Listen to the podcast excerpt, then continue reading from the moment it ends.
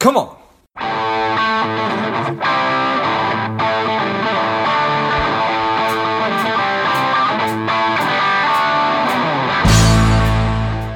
Welcome to Money Savage, Savage Approach to Personal Finance. This is George Grumbecher, and the time is right. Welcome to our monthly book club, and welcome David Stein. David, are you ready? I'm ready. It's good to be here. Excellent. David is the producer and host of Money for the Rest of Us, a weekly personal finance podcast, and he is the author of Money for the Rest of Us 10 Questions to Master Successful Investing. I'm excited to have you on. David, tell us a little bit about your personal life, some more about your work, and what motivated you to put pen to paper. Well, sure. Uh, professionally, at this point, I'm a podcaster and writer. So I've been doing Money for the Rest of Us, a weekly personal finance show for over five years now. Nice.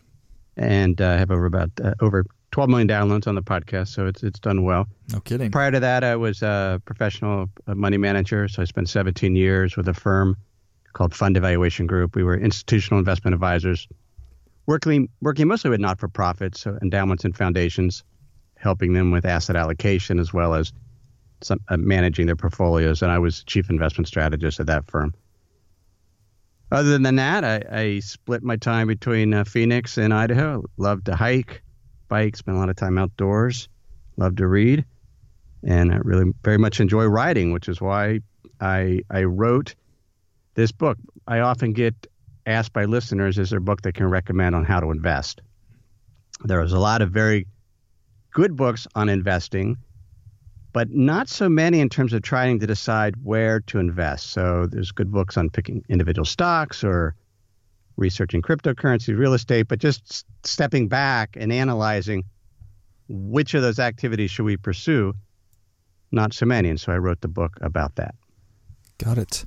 Well, certainly 17 years um, of doing, I, I, guess you probably call that some of the most sophisticated money management and and investing decisions as you can possibly imagine, because you managed a lot of money, and then wanting to, well, for lack of a better term, just to, to your point, people were asking you about a book about investing. So when when people pick it up, what are you hoping that they're going to get out of reading it? Well, one that, that they do not need to be an expert to invest. We navigate a number of domains through really rules of thumb. And so part of it is to share rules of thumb for how to invest, but also just to make it less daunting so people realize that, hey, I can invest. I can do this. There's things that I can do. There's rules of thumb I can follow to be able to invest. And and the other thing is really to recognize that we're portfolio managers. I spent 17 years as a portfolio manager. What a portfolio manager, manager does is they allocate investments among numerous opportunities. And that's what we do when we're managing our 401k or other investments. How should we allocate our, our, our money across different opportunities? And that's what the book teaches. Got it. Okay. So, um, just so I, I sort of get a good understanding of for lack of a better term, the, the, the, the, the premise of the book. It's you, individual investor, you, you, you probably understand a lot of the basics, and now it's time to be able to invest like a professional. And, and you're it providing is, the tools. Is. Okay.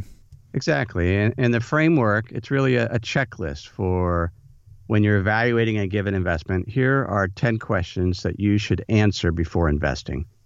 And so it takes the 17 years of experience, how I've worked with institutions, but I've also worked with very high net worth individuals and, and helps them. And here's how to analyze an investment to decide whether you should add it to your portfolio or not. Got it. Okay. And so from from your experience, um, both working with institutions, working with individuals, and understanding what the landscape of personal finance in, in America is, uh, are there certain habits that that you're hoping to help break? Well, I think what you see, particularly in the personal finance space, investing space, there's there's so many voices out there, and you know people might decide they want to invest, so they start googling it, and, and next thing you know, they're looking at trading academies, or they're investing in cryptocurrencies which they've never heard of or they're, they're pursuing a foreign currency investing or speculating. And so the habit I'm trying to break is to just to step back and and ask yourself, you know, what does it take to be successful with this investment? I mean, first of all, understand. I mean, the question number one is to be able to describe in simple terms to a friend what is it that you're investing in. And this was a one of my first institutional clients was a liberal arts college in Indiana. I'd meet quarterly with the investment committee. I was 30. I was young. I just, I mean, I felt a little bit out of my league. Everybody on the committee was 60 years old. But I was supposed to, I was their investment advisor. I needed to recommend what to do with this $200 million endowment. And the committee chair said, if I can't explain an investment to somebody that's not on the committee, then we're not investing. And that, that is great investment advice. And so, you know, our job as investors is to be able to understand what we're investing in.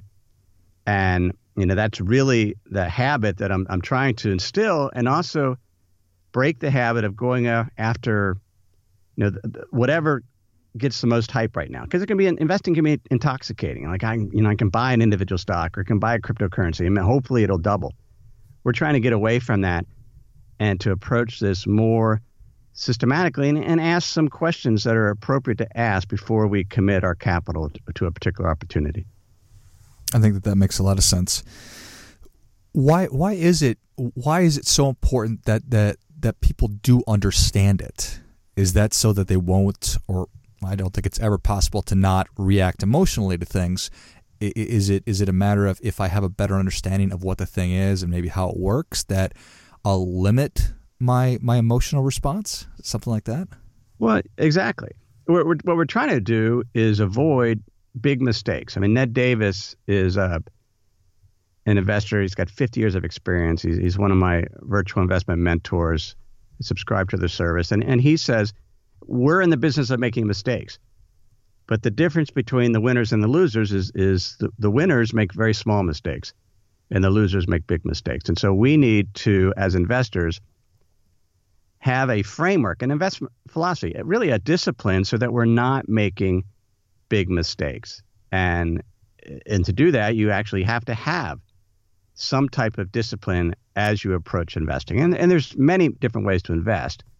So I'm trying to teach a, a specific discipline that an individual can use without being an expert in order to analyze investment opportunities. Okay, I got it. All right, so how how would you describe that discipline? Well, I mean, the discipline is is is the ten questions. So here's Got an it. example of some of the questions. First is what is it? You know, the second is really just to classify investments. Is this an investment, a speculation, or a gamble? Mm. And a, a difference between investing and speculating. Investing tends to have a one an expected positive return because there's cash flow component to it. There's dividends, there's interest, there's rents speculations, which is what new investors often fall fall into, cryptocurrencies, for example, foreign exchange. There is no cash flow component to it. You have to be absolutely right in order to make money because somebody has to pay more down the line for that particular investment. And so another question we should ask is who who is on the other side of the trade? Who who's selling it, this particular investment? We do this. If you buy a house you, or a car you want to know who's selling it to you and why. What's their motivation? Because it can give you some type of edge in terms of the negotiating. But people will go into investing and they'll buy a stock and never start to think well who dominates trading in stocks? Or who, domin- who dominates trading in foreign exchange? And realize they're competing against professionals. You know what other domain do you pick up a racket and start competing with professionals? You don't do that in tennis, but people open up a trading account and start competing with professionals in terms of trying to trade options or futures, and and invariably they lose. Isn't that? I mean, that's something that I think so very very few of us think about, and really myself included. You think about why it's so difficult to to consistently beat the market because you have to be right at the time you buy and then you have to be right at the time you sell. So I, I think I fall into the trap a lot of the time of just thinking about, well, these are decisions I need to be making when in fact I also need to be considering that there is, to your point, an absolute professional and teams of them who are betting against me that I'm going to be making the wrong decision potentially. Uh, absolutely. And it's important to, for example, buying an individual stock. We don't, you know, people buy a company, let's say Netflix or some uh, Amazon, Tesla, something that's growing very, very quickly, and they're excited about it. They're excited about the products, and they don't realize it doesn't matter if the company is growing fast or has really cool products because everybody else is already analyzing that. When you buy an individual stock, just one stock, what you're saying is the market is wrong, that the consensus of investors have underestimated the growth sp- prospects of this particular company. And so, which is fine. I mean, it, that's what that's what I spent over 15 years researching stock managers, meeting with hedge funds, understanding how they go about investing. And when they invest, they believe a stock is undervalued, that its price it's wrong. And they build the models and they go through all the analysis and then they're willing to buy it. But as individuals, sometimes we just go buy a stock because we heard of it and think, yeah, this is going to do well without considering doesn't matter if it does well. It has to do better than what everyone else is expecting it to do. Because a stock, the intrinsic value of a stock is the value today of its future profits and dividends. And so the, that that value has to be wrong. Otherwise, we don't buy it. We just buy the overall market through an index fund. Yeah, I think that that's such a such an important thing for for everybody to be taking a big step and realizing, and and certainly one of the dangers, if not the biggest, well, it's a huge danger when we are investing in individual stocks and mistakes that I know that I made a ton of um, when I was just getting started with investing. So I think keep it in mind that there are absolutely enormous teams of people that are using a criteria to evaluate when they're going to be buying or selling. And it sounds like that's really what, what, what you're what you've done with this book is you've given the rest of us a process and a discipline for being able to make investment decisions. Because when something's a problem, you need to make a process. You need to make it a process. Exactly. Got it. So was was it hard or easy to to get to 10 well that's a good question because it uh it tens a nice round number sure it uh you know the first seven or eight were pretty good easy to get to uh, i admit the 10th was tough because i ended up you know as you're writing a book you realize well this really could be two questions this really could be combined into one. So mm-hmm. we ended up combining it. It's like I, I need a tenth question, but I mean, there, it. I think the ten I ended up with are really very solid questions that that we should ask. Not that there aren't others that could be asked, but I think this gives a solid basis for making very sound investment decisions. I'm I'm I'm I'm I'm 100% confident of that, and uh, it, it is. I mean, trying to distill down a, a, a, a, career's worth of experience and, and everything else is is no small feat. So I'm I'm grateful that that you took the time to do it. Um, anything that, that, that you'd add or subtract after having written the book and, and it's out in the in the ether?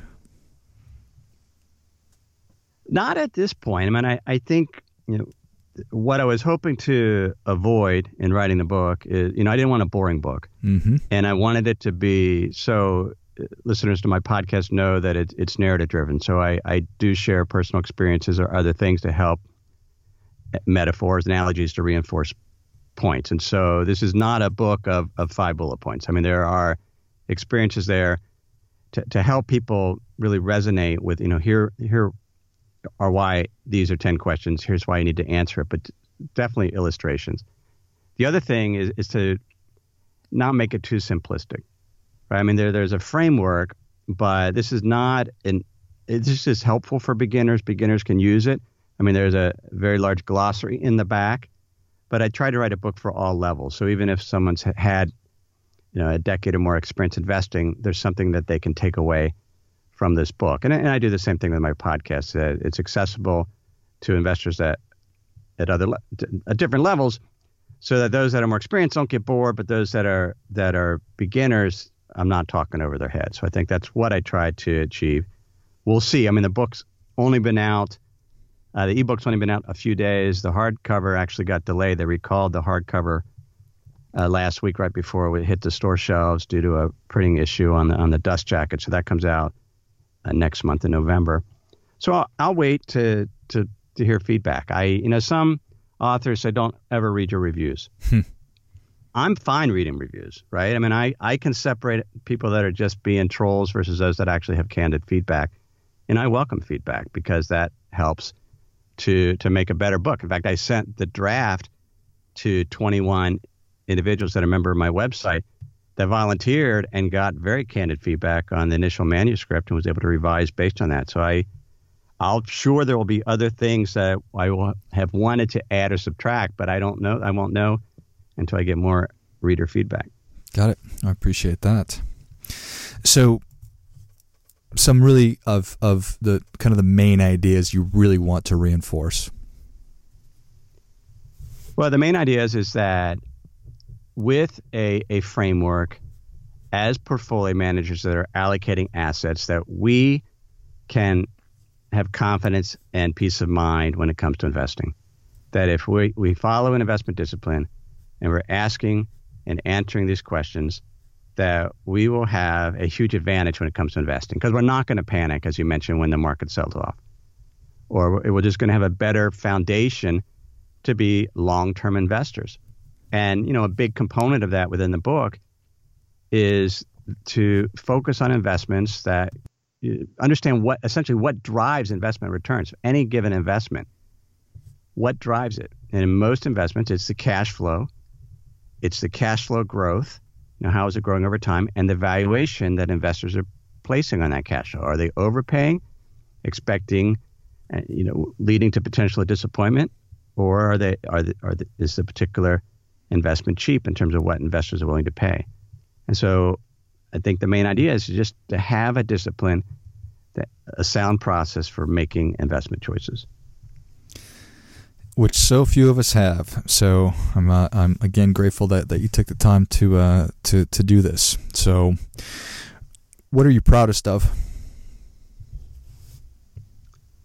Well, it, it was just an enjoyable process. So I, I love the writing. I mean, I you know with over 275 episodes on my podcast, now that's a lot of words, and so to be able to, take and choose the best 60,000 words I could come up with, including footnotes, glossary, and and be able to sort of uh, just put the best words I could come up with. So I'm I'm proud of the fact that I mean there's always improvements you can make, but it if somebody asks me which book do you recommend and how to invest, I can say here's a book I recommend.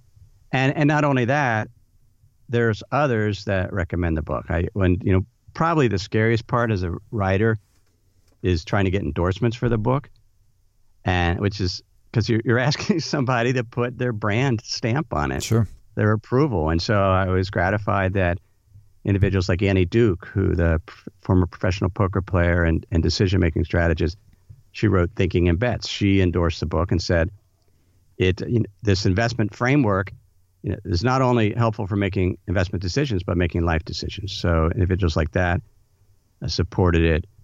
Uh, Rob Arnott, a research affiliate who I highly respect as a money manager I've used for years, you know, he endorsed it. And so that, I, guess, if you say if I'm proud of something, one that I got it written, but sure. two that it's re- it's resonating well, at least for those that you know have read it uh, so far. Oh, I love it. Any other final advice to readers? No, not really. I mean, I hope you enjoy it, and you find it helpful, and uh, learn learn how to invest and enjoy doing so. You know, we it. all make mistakes investing. We want to keep them small, but uh, reading any type of, of book like that, I think, can be helpful to readers as investors. Perfect. Well, David, thank you so much for coming on. Where can Savage Nation learn more about you, and where can they get a copy of the book? Well, they can learn uh, more about uh, me and the show at moneyfortherestofus.com. Uh, the book's at Amazon, Barnes & Noble, but you can get more information at moneyfortherestofusbook.com. Perfect. Well, Savage Nation, if you enjoyed this as much as I did, show David your appreciation and share today's show along with the information and David's book, Money for the Rest of Us, um, with somebody else who appreciates good ideas, go to moneyfortherestofus.com on and Amazon or Barnes & Noble to get a copy or moneyfortherestofusbook.com. Thank you again, David. Thank you. And until next time, keep fighting the good fight because we are all in this together. What's up, Savage Nation? Please support the show by subscribing, leave us a review, and definitely feel free to share us with somebody you think would like it. Come on.